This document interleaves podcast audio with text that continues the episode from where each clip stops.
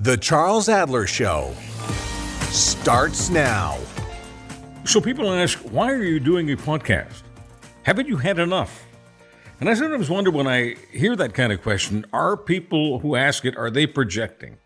Have they had enough? Do they want to hang up their headphones, as it were, or their skates, or whatever it is in their lives that they're doing? Do they want to hang it up and just kind of go play golf and, and reminisce with the grandkids? And I'm not putting that life down. If people want to do that, that's fine. But I have no intention of retiring. Several times when I have left radio stations and radio jobs, the people who have employed me have said, Chuck, do you want to do a retirement show? No, I don't want to do a retirement show. Do you guys want to retire me? If, if you do, that's your business, but I have no intention of retiring. So you have a lot of people in this business. I, I, laugh about it all the time. That people who do their farewell shows and, and retirement shows, and very, very often it's not their choice, but I guess that's the most dignified approach that a company can have. If they don't really want you on the property anymore, they just announce that you've decided to, to retire. So have I uh, ever been forced to retire by, by various companies? No, I've never been forced to retire. But uh, let's just put it this way when we have agreed to part company with each other, uh, the companies have wanted to portray it as retirement. So I guess technically I've been retired for what, 5, 10, 15, 20 years? Whatever it is, it doesn't matter. Uh, the last time I, I did a, a show in, in broadcasting, I was asked if I want to do a going away show, a retirement show. I said, no, I have no intention of retiring. So here's where that story goes. And by the way, this is what a podcast is, is all about. People say, why do you want to do a podcast? It's very, very simple. I love sharing stories. I share my story and then people, whether they're in Canada, the United States, anywhere in the world, they share their story with me. Sometimes they share their story on the phone. Sometimes they text it. Sometimes they email me. Charles at charlesadler.com. That's Charles at charlesadler.com. On Twitter, it's at Charles Adler. At Charles Adler. You can DM me, direct message me. It's very, very easy. But when the question comes up, why do you want to do this? Because as I used to say when I was a, a, country DJ, calling myself Bill Nelson or Billy Nelson. I couldn't call myself Willie Nelson, my hero. Uh, that wouldn't make any sense. So I called myself Bill Nelson or Billy Nelson. And at the bottom of each hour that I was on the air at Richmond Hill, just uh, north of uh, Toronto. Richmond Hill, by the way, is uh, Connor McDavid's hometown. You'll find if you don't know who I am, that in the stream of consciousness that some of us call broadcasting, or in this case, podcasting, I throw in all kinds of things that have absolutely nothing to do with the main purpose of the show. It's just that uh, I think that's how people have human conversations. They do a bunch of side stuff, right? They just uh, go into this ditch or into that ditch, and this car will be all over the road because that's the way I drive. It has nothing to do with age. That is just the way I like to have a conversation. I like to deviate once in a while to something that has nothing to do with the main course. So yes, Connor McDavid was born in Richmond Hill, Ontario, and I am proud that I did broadcasting from Richmond Hill. I think we had a, a 50,000 watt pipe, so we were all over uh, southern and central Ontario. And I love country music for a whole host of reasons. On a future podcast, I may actually reveal why I do it. And I certainly hope that I'll have some uh, country writers, country musicians on the show from time to time. It's something that I enjoyed a lot in the almost 50 years that I was doing the business. That's right. July is only a few weeks away, July of 2023. This started for me. Professional communication started for me when I was 18 years old. It was on July 1st, 1973. On August 1973, that's when I turned 19. So officially, okay, for those of us who are treating communications like a just the facts police report, I was 18 years old on July 1st, Canada Day 1973, when I pushed the button for my 6 to midnight shift at CKGM in what, for all intents and purposes, was my hometown of Montreal. Why do I have to qualify how it was a hometown? Because it was not my birthplace. I was born in Central Europe in a beautiful city called Budapest, Hungary, which was not beautiful because of the politics. The politics was ugly. The politics went from fascism to communism anyway. It was very, very authoritarian. And uh, thankfully, in uh, 1956 slash 1957, there was an opportunity to escape uh, from uh, the land of my birth into the land that I have spent most of my life in, and that would be Canada. So here we go.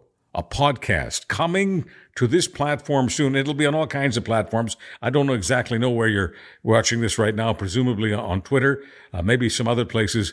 But uh, Twitter is uh, one of the places where I like to spend some time. Once again, you can always find me there at Charles Adler, and you can direct message me, retweet my tweets, like my tweets, whatever whatever you want to do. The replies in the tweets, I've got to give you a heads up on this. Uh, the replies in some of my tweets, some of which are political, because that's kind of the way I roll, are nasty. And some of the nasty replies are coming from people who don't really exist. Uh, they're trolls. They're troll farms. Love to target me because I tend to not say what the people who pay for these troll farms want me to say. And so they will sometimes do it is known in Twitter as a ratio. You'll have a whole bunch of people just saying nasty stuff about me. Now, I just want to give you a heads up. No, I don't take it seriously. It's an occupational hazard. It just uh, goes with the territory. But the podcast, whether we do one a week, two a week, three a week, whatever we do, uh, the podcast will involve whatever it is that is on my mind in the moment. That's how I did my radio show for many, many years. That is what drove what I will call the most authentic version of me. Yes, over the years, there have been many people, including some people that employed me, who wanted me to do particular topics and interview particular guests. I'm not saying it never worked out, but it kind of never was a hundred percent me. It was an impersonation of what a person sounds like when they're talking to someone they don't much care about. I'm not saying I had to do that a lot. I didn't have to do that very, very much. But when I did, it was one of those things that drained the passion from me. I can go on for hours and hours and hours as long as it's real, as long as it is, to use that overused term, authentic. Everything about what you're listening or watching right now, everything that you're paying attention to right now is 100% authentic. Nobody is telling me to say this. One of the people that I'm thankful for is Ryan Jespersen. I'm on Ryan's podcast every Monday. Ryan is the guy who sort of asked me to, to climb out of the, the retirement coffin. Even though I said I wasn't going to retire, I certainly behaved like a retirement person and a retired person uh, for a number of months. I really had not much motivation to do what I'm doing right now. And uh, Ryan Jespersen, who was in some ways a child prodigy of mine, he uh, grew up uh, listening to talk radio, and one of the people that he liked to listen to a lot was me in his hometown of Calgary. I was doing syndicated radio. We were on all sorts of cities in, in Canada, and one of the cities was Calgary, and that's uh, Ryan's hometown. He lives in Edmonton right now. That's the way the, the cookie crumbles, and he's just an absolute lion in Edmonton and in many other parts of the country, but Edmonton is home base for him. And I join him every Monday. He's the guy who asked me to reconsider a tentative decision to just kind of step away from the microphone.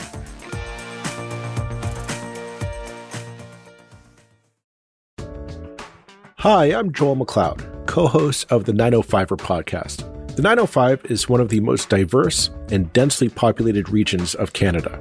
Four and a half million of us live, work, and play in the area surrounding Toronto.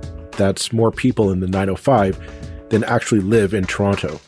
Each election, the 905 decides who forms our government at both the provincial and federal levels.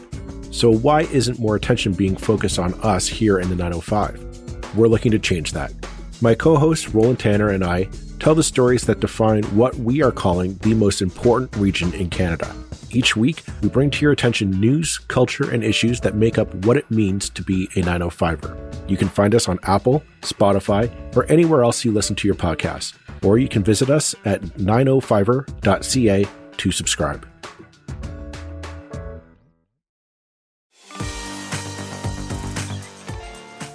So I stepped away for a little over a year, and then Ryan is the guy who got me back in. Ryan is the guy who sent me this. When you're um, in the business, you do drink a lot of coffee, probably too much. It's one of the reasons why you tend to be a little bit hyper. But I'll tell you this and and this is a tip because I know we, we get all kinds of people who want to get into the business of public communications. Listening to me over the years, I, I love getting your email, I love getting your your text, your calls, and I love uh, talking with you, and I love being a mentor to God knows how many thousands of people. So for the people who are uh, trying to sort of learn something from this because they may want to do some communications in their own career, I can tell you this: even though you want to be as authentic as possible, you just want to be yourself if you talk just a little bit faster than you do in real life, it's much easier getting people's attention. I, I have no idea why this is. Some people go on the air and they slow down. They speak like broadcasters. They want to make sure that people hear every single syllable, every morsel. They want to have that kind of diction, that kind of elocution. And they have, in their minds, reached a sort of state of linguistic perfection. But I'm here to tell you, and I've been on the other side of the screen where people are asked, people in so called focus groups are asked to tell the person leading the focus group who is getting their attention and who is losing their attention. And slow talking may sound good to the ears of the people who are talking, but they do tend to put people in a state of mind where they may even fall asleep on you, certainly mentally, they're going to sleep. So sometimes people say, Why do you talk fast? Well, I've always talked fast. That's just the way I am. But uh, why do you talk fast on the air? Why don't you slow right down? Well, it's not rewarded. If I thought that I was doing a benefit for my listeners by slowing it right down, I would do that, but I don't. And so for those people who are modeling themselves after people who speak very, very slowly, uh, I'm here to tell you that I have nothing against any of those people personally, but they are not doing themselves any favors and they're not doing you any favors. Now, I'm going to slow down for just a few moments to say a few words to you. I cannot thank you enough for everything you've done for me for nearly 50 years now. There are people who are watching or listening to this who have uh, been listeners of mine in various parts of Canada and the United States for a very, very long time. I don't know exactly why it is that you developed an affinity for me, a loyalty uh, to what I do. I know that at times I have ticked you off. At times I have made you so angry that you swore you would never pay attention to me again because I tend to have an opinionated life, and my opinions are based on my own experiences and my own thinking. And my own experiences are not your experiences. You may have some similar experiences, but because we all have different experiences in our unique lives, we often have the kinds of opinions that tick off a lot of people who are paying attention to us. So I do understand that, and I am grateful for the latitude that you've given me to enter your lives. You have given me a better life than any human being deserves. And every now and then I will do something that my grandmother Elizabeth would want me to do, and that is to simply say thank you. As far as she was concerned, it was the most important virtue that people had. And as far as she was concerned, the people who didn't have gratitude, who didn't really feel gratitude in their hearts and didn't express gratitude, uh, were the kind of people that she did not want in, in her life. She just felt it was very, very important. So every now and then when you're getting these visits from me that we call podcasts, uh, you will hear me express gratitude to some of the people in my life who are members of my family whose shoulders I've been standing on for just about half a, a century. Uh, they are the ones who gave me my values. And specifically, I'll be talking about Grandma Elizabeth and my mother, Rose, and my dad, Mike Adler. Mike Adler is with me at all times. He is the late Mike Adler, and I'm not trying to creep anybody out by, by saying this. It's just that I do believe that in everyone's life, when you have a mentor, whether the mentor is alive or has has moved on to what we sometimes call a better place or a safer place, the spirit of that person lives on, lives with us. I can't uh, give you an MRI of that spirit. I can't do any of those things. I just know what I feel. And I feel that Mike Adler is with me at all times. And as far as I'm concerned, when, when people talk about standards and what standards do you follow and what philosophy do you observe, I don't look at my life that way. I simply want to make sure that everything I do honors the memory of my late dad, Mike Adler. He's the most honest person I've ever met. I saw him do communications inside his store that were unbelievable. I've seen him make people laugh and I've seen him make people cry because he has connected with people in immeasurable ways.